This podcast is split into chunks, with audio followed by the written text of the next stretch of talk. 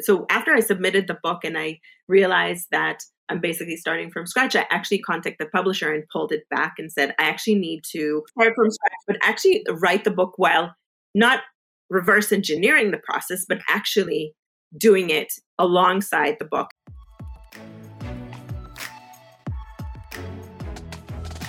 Hi, you're listening to Looks Like Work. I'm your host, Kleinler, and yeah, it's the least pronounceable name you've ever heard but he'll get used to it. I'm a serial entrepreneur who's obsessed with curiosity, creativity, and grit, and that's just to get started. I really can't get enough of learning more about people's career choices. What fulfills them? How do they deal with burnout, with heartbreak? How do they protect their boundaries? And is it all even working? Those are questions that keep me up at night, and I hope to explore here. On this podcast, we'll have deep conversations with entrepreneurs, artists, people juggling a few jobs, sometimes even a few industries, sharing what looks like work for them. With that, on to the episode. I really hope you'll enjoy it. Awesome. Osnat Benari, co founder of Dragons Can Fly and author of the very exciting upcoming book, Starting from Scratch. Thank you so much for joining me at Looks Like Work, joining us at Looks Like Work. Thank you. And it's a pleasure to to be part of this amazing, amazing project. I heard several episodes of Looks Like Work and I'm excited to be part of it. Oh, this. thank you so much. That's so nice of you to say. I really appreciate that. Awesome. So, our listeners don't know, but we had kind of a prep call yesterday, and I am super excited for this conversation. We have kind of known about each other for a while now. We have a lot of friends, acquaintances, colleagues in common, but we never really met or even spoke until this week, right? Yeah. So, for everyone who hasn't been kind of fascinatedly following you on LinkedIn, can you tell us a little bit about yourself, who you are, what you do, how the two of these two things differ? Yeah, absolutely. So, I'll just say so for the past 20 plus years, I've been in product management, working in various tech companies, both uh, startups and big uh, corporates. I moved to New York as part of my job, and I've been doing this for many, many years. As part of being in tech world, I've gone through many reorgs, and the book kind of was something that was cooking for so many years. Probably like two, like looking back at probably like two years before I wrote the first word, it was in my wow. head. And then yeah, and then once I started um, writing about it, it was more about my experience. It started with my experience around organizational changes and how you can survive those or how you can make the good out of a lot of what's going on, both in the organization and within yourself. And so I started writing the book. And after I submitted the last word of what uh, took me a little over a year of writing, then my boss resigned. Oh, wow. Uh, yeah, leading to me starting from scratch again. And then actually starting this agency that I've decided to start. It was kind of like, I would like to say that I pretty much joined late to the Web3 world. It's been going on for about a year. And then I decided this is what I want to focus on. So I went into this intense learning stage, partner with someone that I've been knowing for many years. I call it she's the yin to my yang. I love that. Um, and we and we started this agency together. So I am in this starting from scratch situation where, you know, I'm really, really excited about projects that we're working under the agency. I've submitted the last word to my book and I'm meeting interesting people because of it. So that's um, amazing. I love that, and I would love to also go uh, more into what you like. What is Web three? I'm sure a lot of our listeners don't know or know like specific stuff, but maybe not the whole picture. What do you do at Dragons Can Fly? Inside that. But before that, I love that you're kind of the living epitome of starting from scratch while mm-hmm. you're kind of working on publishing this really exciting book. And I think a lot of us, like me for sure, and a lot of our listeners and for sure a lot of our previous guests on Looks Like Work can definitely relate with st- starting for, from scratch several times or many, many times over their careers and over their lives. And I'm wondering because some of our listeners could really relate to your corporate past, some of them could relate to the tech past, some of them could, or, or or present or you know experience in general kind of some of them can relate to that expat life i was just like kind of joking to myself while you were speaking that we could maybe even rename this podcast israeli expat in, in new york and some of them could really relate to your entrepreneurial presence right and experience and i'm wondering and i am talking from a little bit from knowledge because we have spoke about it, but I, I would really love to explore it more and to, to hear you elaborate on it. What did you learn about starting from scratch that you didn't know before this year or before this experience? And what have you found that maybe you didn't know that that you knew, but you actually knew it all along? So um, while writing the book, what I decided is so first, of the book talks about six steps of starting from scratch and ending the process in a more positive place that, than obviously where you started, but if you wouldn't have gone through all the six steps. And as you're mentioning, you know, I've I've gone through a lot of reorgs, I've gone through a lot of starting from scratch, but one of the things that, you know, in some cases I came out better at the end and the other less or, you know, in my book I mentioned about actually an anxiety attack that I had in in one of the starting from scratch experiences that I had. So after I submitted the book and I realized that I'm basically starting from scratch, I actually contacted the publisher and pulled it back and said, I actually need to. You, you need to start from scratch with the book. I need to start from scratch, but actually write the book while not reverse engineering the process, but actually doing it alongside the book. And what I've, I've I was extremely particular about was that I don't jump steps. Mm, like the fact that I these are the steps that I'm doing every single time. Sometimes I shorten one of them, sometimes I'll jump. No, this time I'll actually kind work of, by the book to make you sure. were beta testing your own methodology. I love that.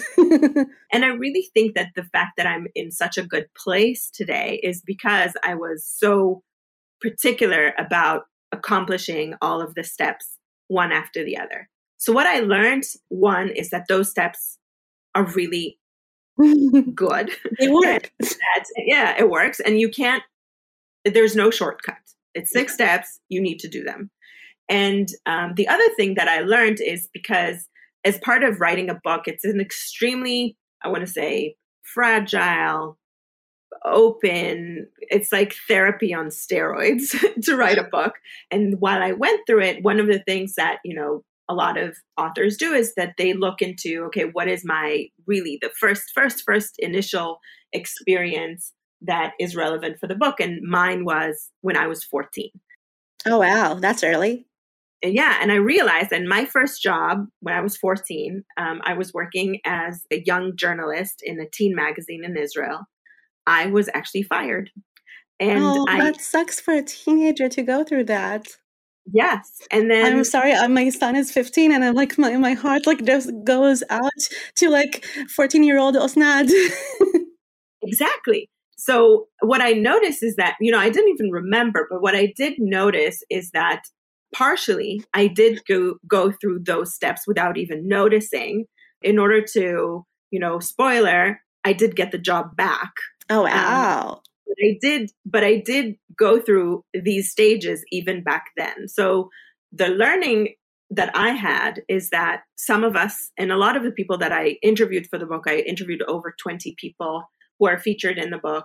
Um, a lot of us actually have that in our DNA, like the ability to start from scratch in a very methodological way. And we have the same tools and references. But the other thing that you can is actually learn or be very specific about it and then go through the same thing if you even didn't have the DNA. The amazing thing is that that methodolo- methodology kind of you know stayed relevant for you from the age of 14 and to now not being 14 being in a completely different career life you know probably that you couldn't even have imagined then and in the danger of like you know spoiler alerts. Uh, I'm just dying of curiosity to hear a little bit more about the steps. Can you tell us about it without spoiling the book? No, there are three steps that need to happen. And I recommend that you either start now or this is something that, regardless of starting from scratch, you need to have. And then if you start from scratch, obviously you need to go and kind of, you know, dust them off. So one is a learning mindset. And a learning mindset means that, you know, most of us, either than other than, you know, first on the job when you're in this, you know, hyper learning mode, most of us are 90%, even more, in execution mode. Yeah. We don't stop to learn. We don't stop to check. We just go, go, go. And having a learning mindset means that you do several things on an ongoing basis, it's like a muscle, which is to read things that are related to your industry and your job, to listen and to subscribe to things, to find your community and people that are relevant oh, to wow, that's so important. and to grow you and to grow your network. And also all the time interview people. Like, you know, what do you think? What did you learn? Who are you going? What are you doing? Stay curious.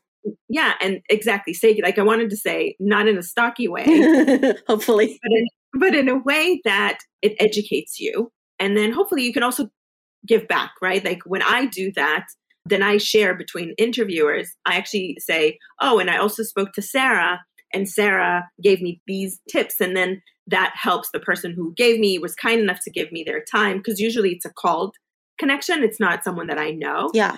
Um, and so it's something that you give back. I love that because then you're spreading kind of that goodness around.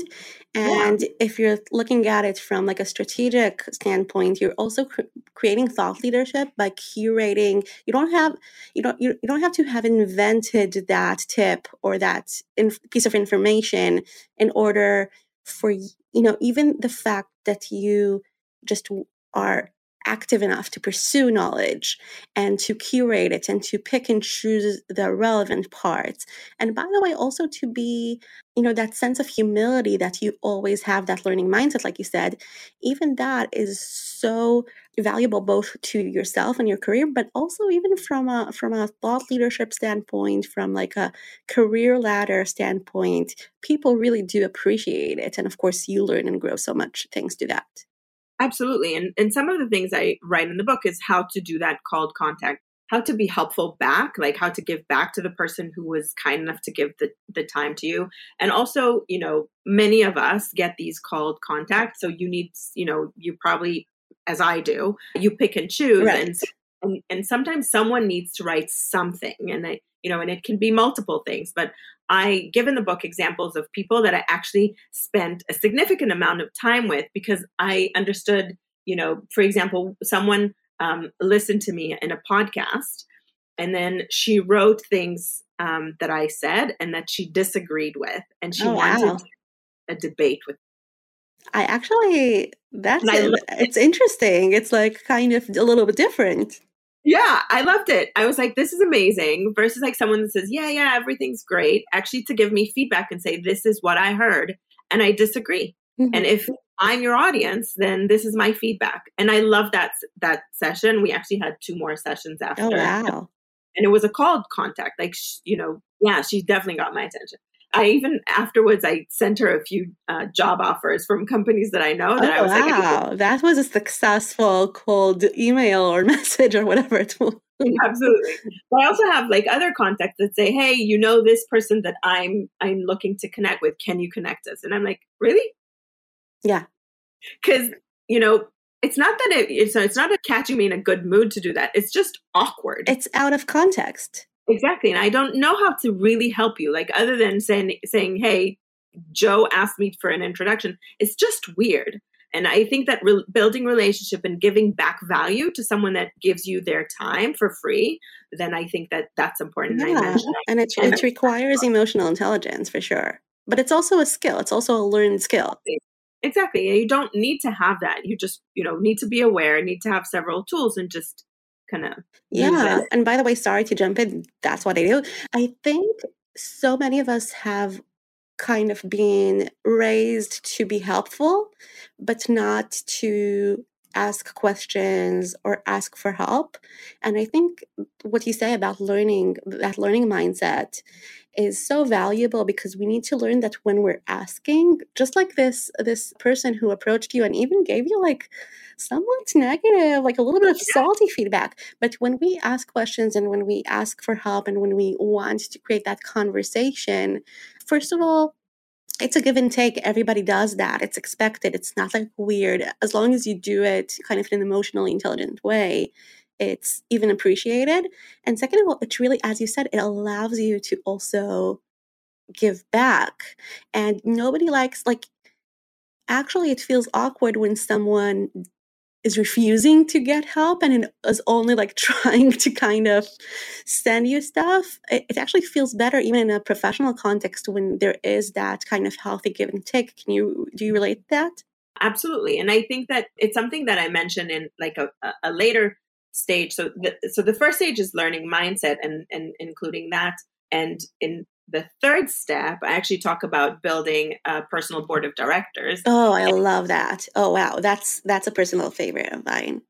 And uh, building a personal board of directors means that you actually have several people that you consult with but when you consult with them you need to give back you need to stay in touch you need to do that so that part of you know step 1 when you when you're in a learning mindset and then you do that then you know it's it's important to give back. So it's actually relevant to both stages. The the stage in the middle is actually building your resilience. And i again share Ooh, in what way? So both from me and, and as well as from other people that i interviewed i share tips on how to build resilience. Resilience means that you're constantly aware that you're able to bounce back. And that means that you know you need to understand that there's a lot of value in other things in your life that are not just work.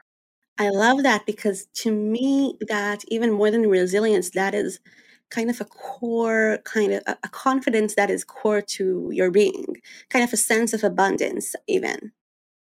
Yeah and and and really it's it's something that is key. In the in the book i talk about something that's called the spark which is you know a need for change like that one day it just happens. And the spark can be something that is external, like the fact that, you know, there's a reorg or, you know, or you're being let go, or the spark can come from inside when you say, I'm actually done with this. Like, you know, I've exhausted everything I can do here. There's, you know, this glass ceiling, and the next step for me is out of this organization. Yeah, and I just like, I'm going to let go. Yeah.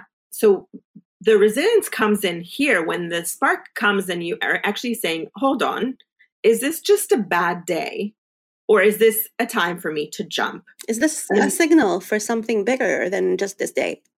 Exactly. And I really think that being resilient means that not every turmoil at work, because many of those happen, means that you need to jump. It actually means that you are strong enough. And although work is where we spend most of our time, yeah, we're 360. We're like a full yeah, self beyond that.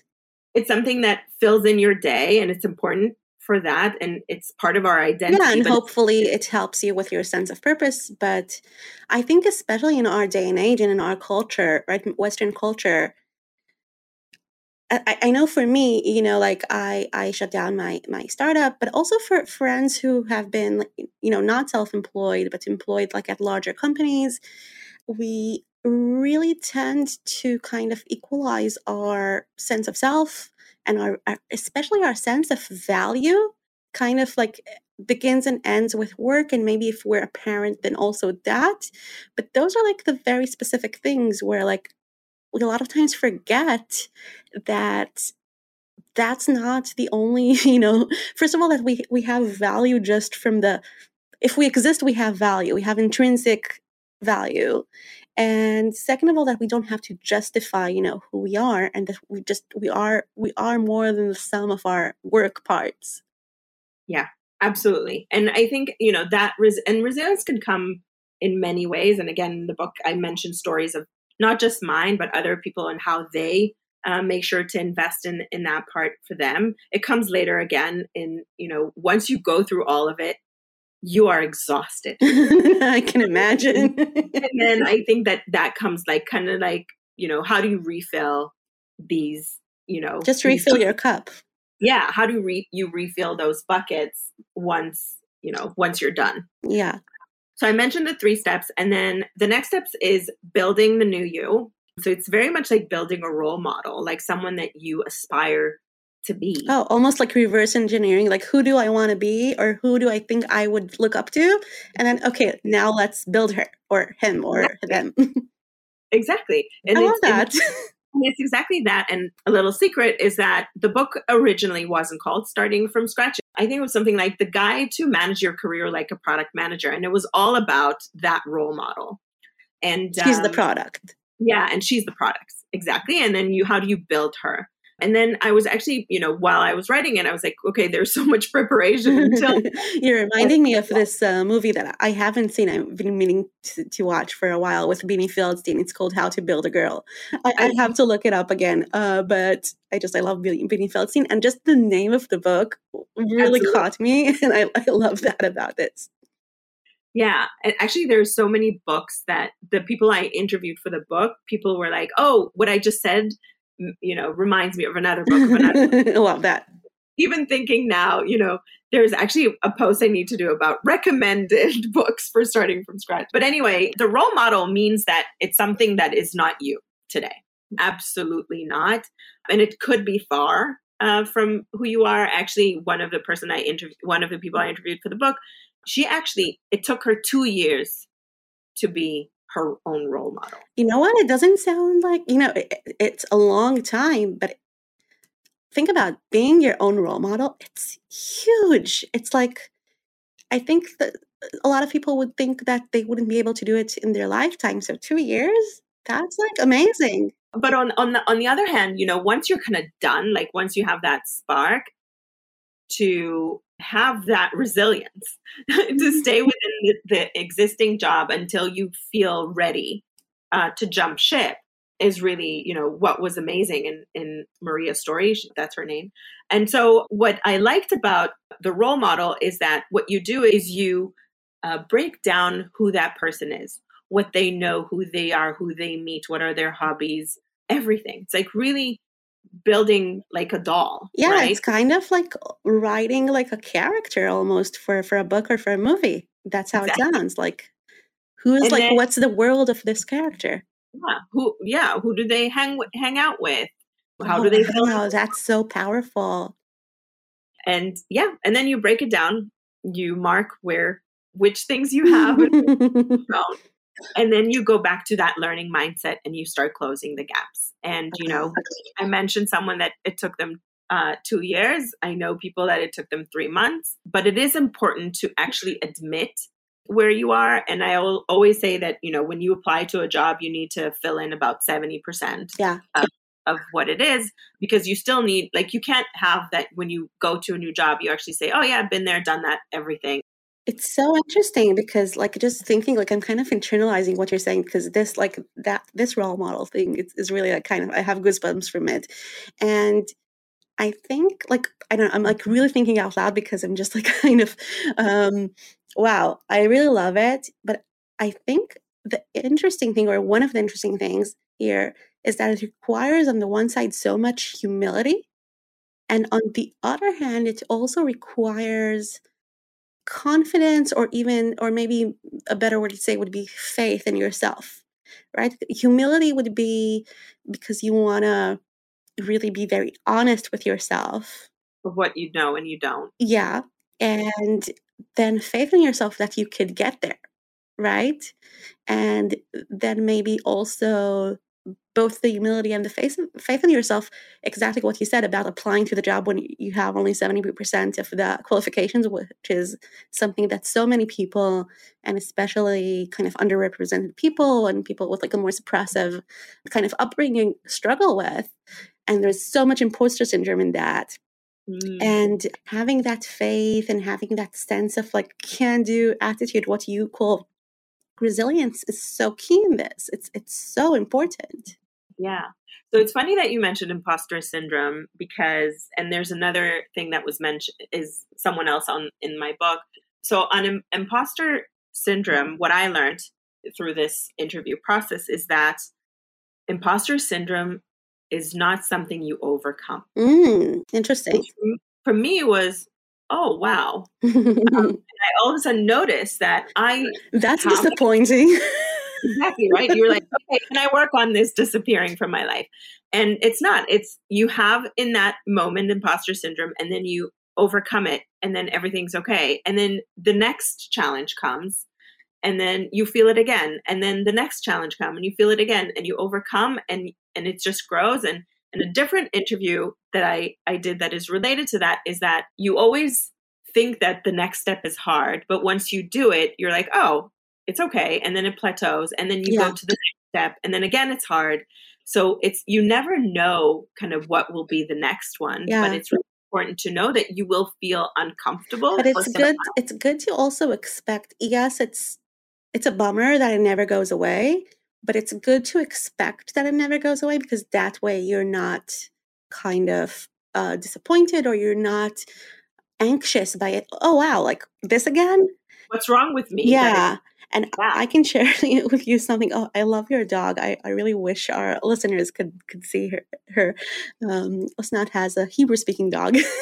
yes, very, very sweet uh, and very small. So I'll share something pretty uh, personal with you. So when I was in high school, and I, I'm constantly thinking about it because my son is exactly the same age and you know how it is you're kind of oh where was i at that age what was helpful to me i had an amazing amazing teacher so i was like exactly like my son uh, hated hypocrisy was a justice warrior and uh, very much a typical teenager in many, many ways.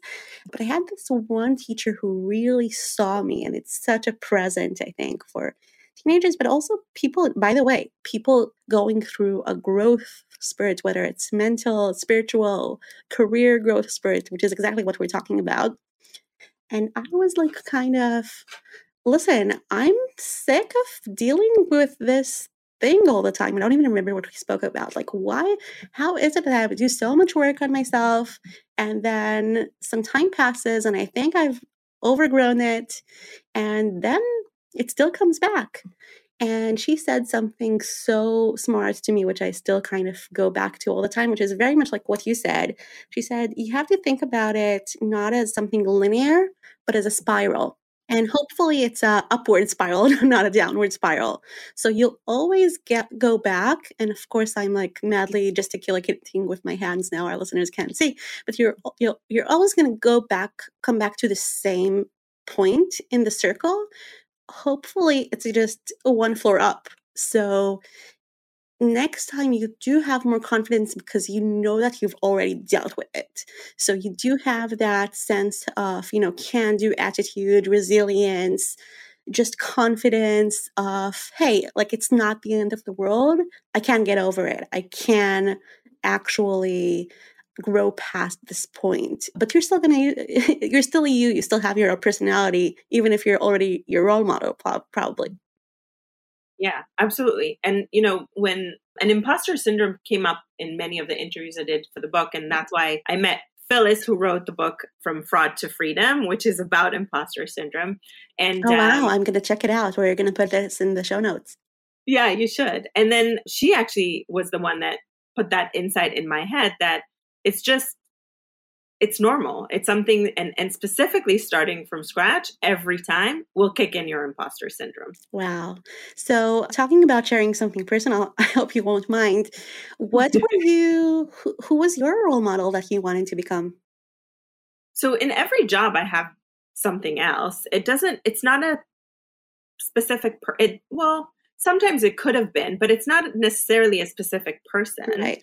Um, but they do have a specific trait, like specific traits or specific habits or specific knowledge or access or a network or whatever it will be or all the above. Mm-hmm. Um, but it's someone, so I don't know if it was, um, if I had like a person to go after, maybe like a mix, mixed breed of people that I've met, or at least, you know, I listed the traits that they would have, who would they they would hang with, who would they know, who can they feel comfortable consulting with. So that's on the people side, and then on the knowledge, what would they know? And also on a personal level, what would be a new habit or a new thing that they will be able to do that I don't have today and I want to know and close that gap? Yeah, maybe how like just thinking out loud, maybe how will how will their day look like? How will like a typical day look? Yes, and it's one of actually it's funny. Um you could have wrote the book. you you, you can still add me as a co-author. so in the book, there are guiding questions for building that role model, and one of them is how do they day? I love how that. Great minds. Yeah, um, like how do, how do they wake up and so that what one of the things you know I came to understand from the book is that many of us have this. We know it we know how to start from scratch. Yeah, maybe it's it's somewhere it's like buried underneath yeah. a lot of layers though. Yeah. And can we call it out? Mm. Work by it. It requires be- a lot of courage, doesn't it? Yes, but it's a necessity. Yeah, like, no, for sure. But it's like it's not a, it's not a small thing to to do that, to call that out. Yeah, but it's really I don't know anybody who didn't need to start from scratch yeah it's a, it's a, i think it's like a almost a myth now like uh, especially in our day and age covid just like 2000s since the 2000s it's not like you can have like a linear life and and really like you could never really have a linear life because you had to start from scratch in some way or another whether it was within something that you've already done or whether it's like overtly clear that it's starting from scratch right? Yeah for sure. So I want to ask you something that's that, that that I've been dealing with, and I'm kind of uh, it's been on my thoughts. So I've started from scratch many many times. I started as a translator. So my first job, I was a secretary at the Diamond Exchange. Then I was a translator for like TV subtitles and for books. It was really really fun. Then I was a design blogger. Then I had like a marketing agency for lifestyle, so design, fashion, etc. Then I like took a wild left turn and started a startup in the future of workspace. And now I have my like tech marketing agency. And most of the times when I started from scratch, I started it out of a sense of curiosity, of just like I was a blogger. And then I thought, oh, what if this a magazine that I love that's only fashion right now, what if they have, what if they start like a design section and I just like sent a Facebook message, you know, 2010 uh, 2009 to the editor. Or then after like working on like being a journalist and a blogger and meeting a lot of designers like saying hey these brands are like now online and they have no idea it was before like facebook ads and all that. How to talk to people online? What if i start an agency or like with my startup hey i think like people are really needing more ways to learn and grow inside organizations and i think mentorship is a great way to do that. Speaking about your board of director idea i love that. That was like kind of my catchphrase throughout my startup. Mm-hmm. What if we use technology to kind of make that more scalable?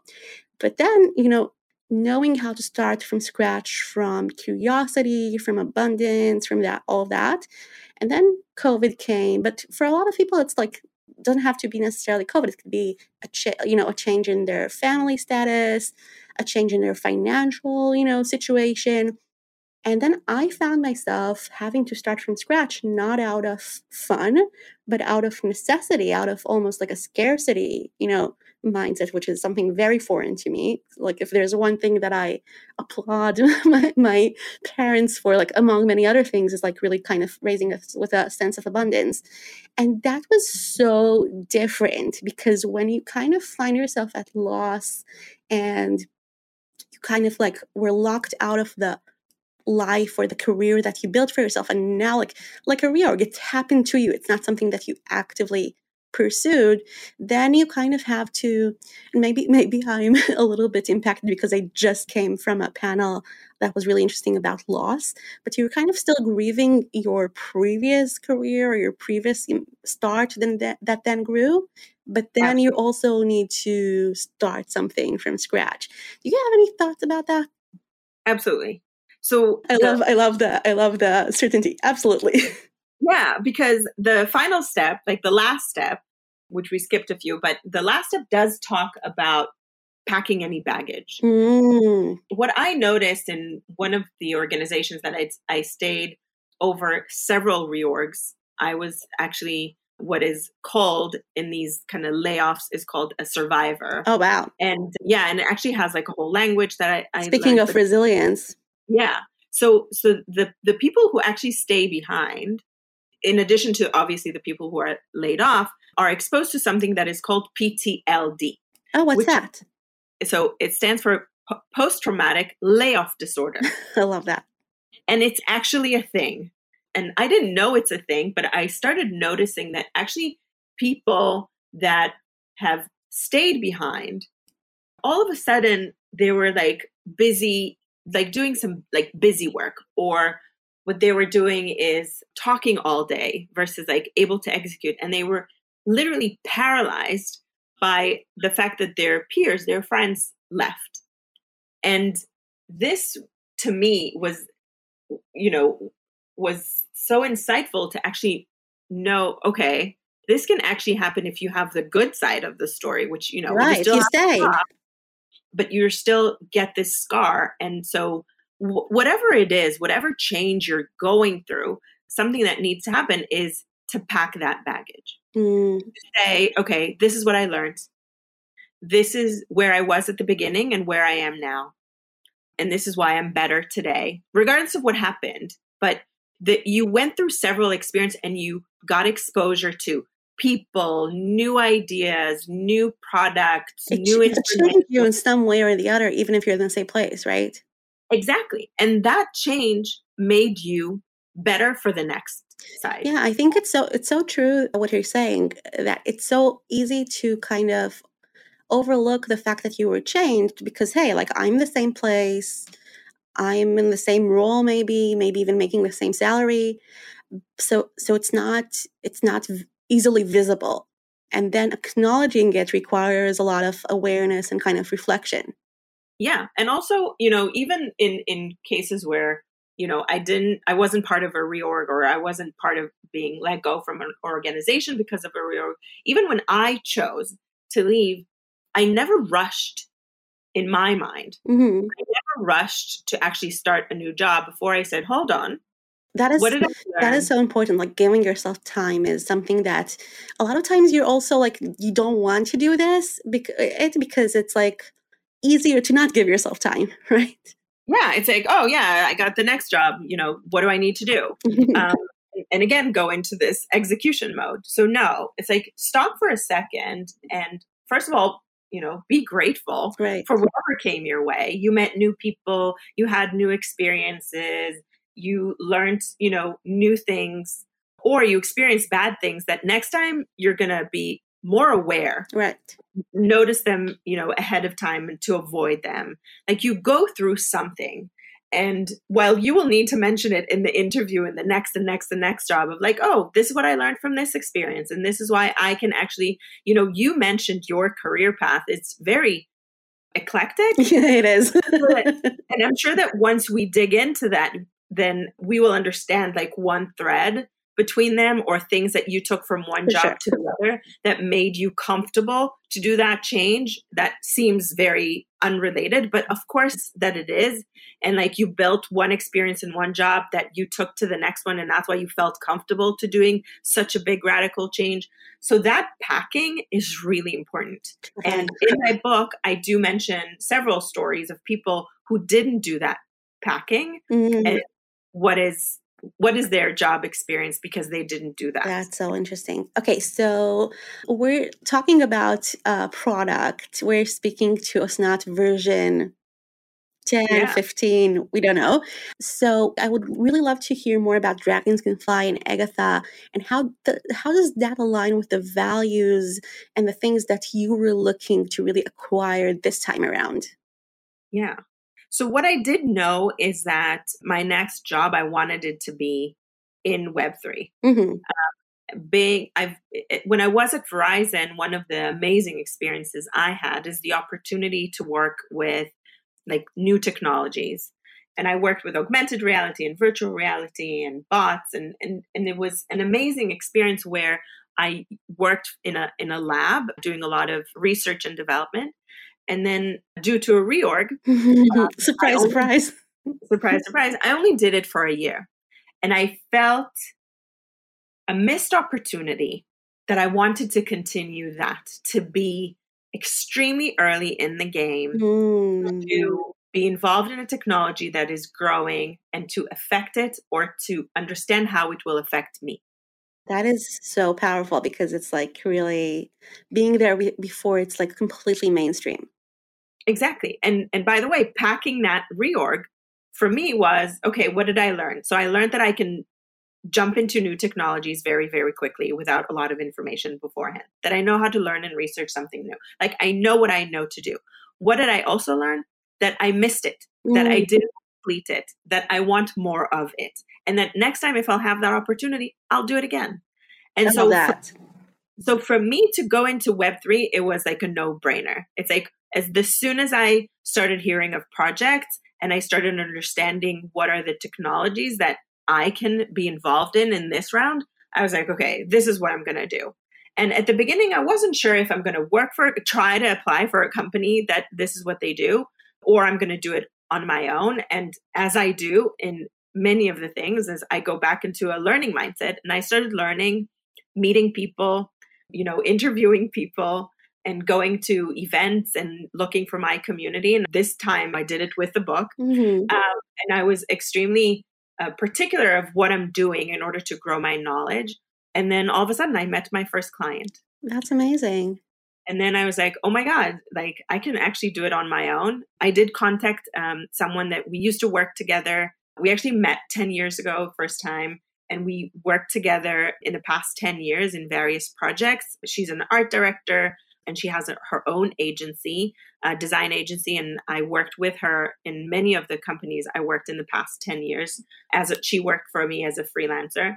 And then I contacted her because she's on my personal board of directors. And I told her, hey, you know, this is what I'm doing. This is what I want to do. What do you think? And she was like, oh my God, that's what I want to do. I want in. um, and she's like, no, I was also thinking about it and researching and learning. And then we were comparing notes and, and and then we said, how about, you know, we start this together? Amazing. And then we started from scratch together and compared learning notes and built our resilience. And on bad days, you know, I was reminding her and she was reminding me what to do. And I think that what I learned also is that even a company has a starting from scratch methodology. For sure. Um, and that's you know where it is specifically agatha is a project that we launched because as part of our learning uh, way. And it's an NFT project, which we're extremely proud of what it represents. It represents the evolution of personality and experience and gives a lot of respect to experience and inspires others to have an open conversation about their experiences so that others can feel inspired and grow and have role models. So, although it's not a I want to say like a an NFT project as I work for my customers to do and you know we we push it in the same way. It's something that is, you know, a, a place for us to both learn as well as kind of play in the same game. So awesome. And I love that playfulness and curiosity. And we're for sure going to link it in the show notes. Osnat, I feel like we could have continued this conversation for hours and hours. I really appreciate you coming on to Looks Like Work and sharing your knowledge and your experience. Where can people kind of pre order or, or sign up to hear more about your book when it comes out? Yeah, so I'd love if people connect with me on LinkedIn. And then also, I really recommend that. I love your posts. Oh, thank you. And then next thing is my website, which is starting from scratch, thebook.com to know everything about the book and stay in touch with me and see a lot of what I'm going to do. Awesome. Thank you so much, Osnat. Have a great rest of your day. And hopefully, this is just the first of many conversations. Good luck with the book and with everything that you do. Thank you so much. Bye bye bye. Thank you for listening to Looks Like Work. You can find resources, links, and of course the episode's show notes at roomsandwords.com. That's rooms like a room and words and like an and.com. And if you enjoyed this episode, I really, really hope that you'll like my newsletter too. My newsletter is something that I send out every week and I share thoughts, links, books, and just other things that I find thought provoking, interesting, somehow contributing to these conversations that we're having here, or sometimes just joyously distracting. Again, the newsletter is sent out every week, and you can find the link to sign up on my website at runesandwords.com. And I really hope to see you there, and of course, to see you here next week. Have a good one.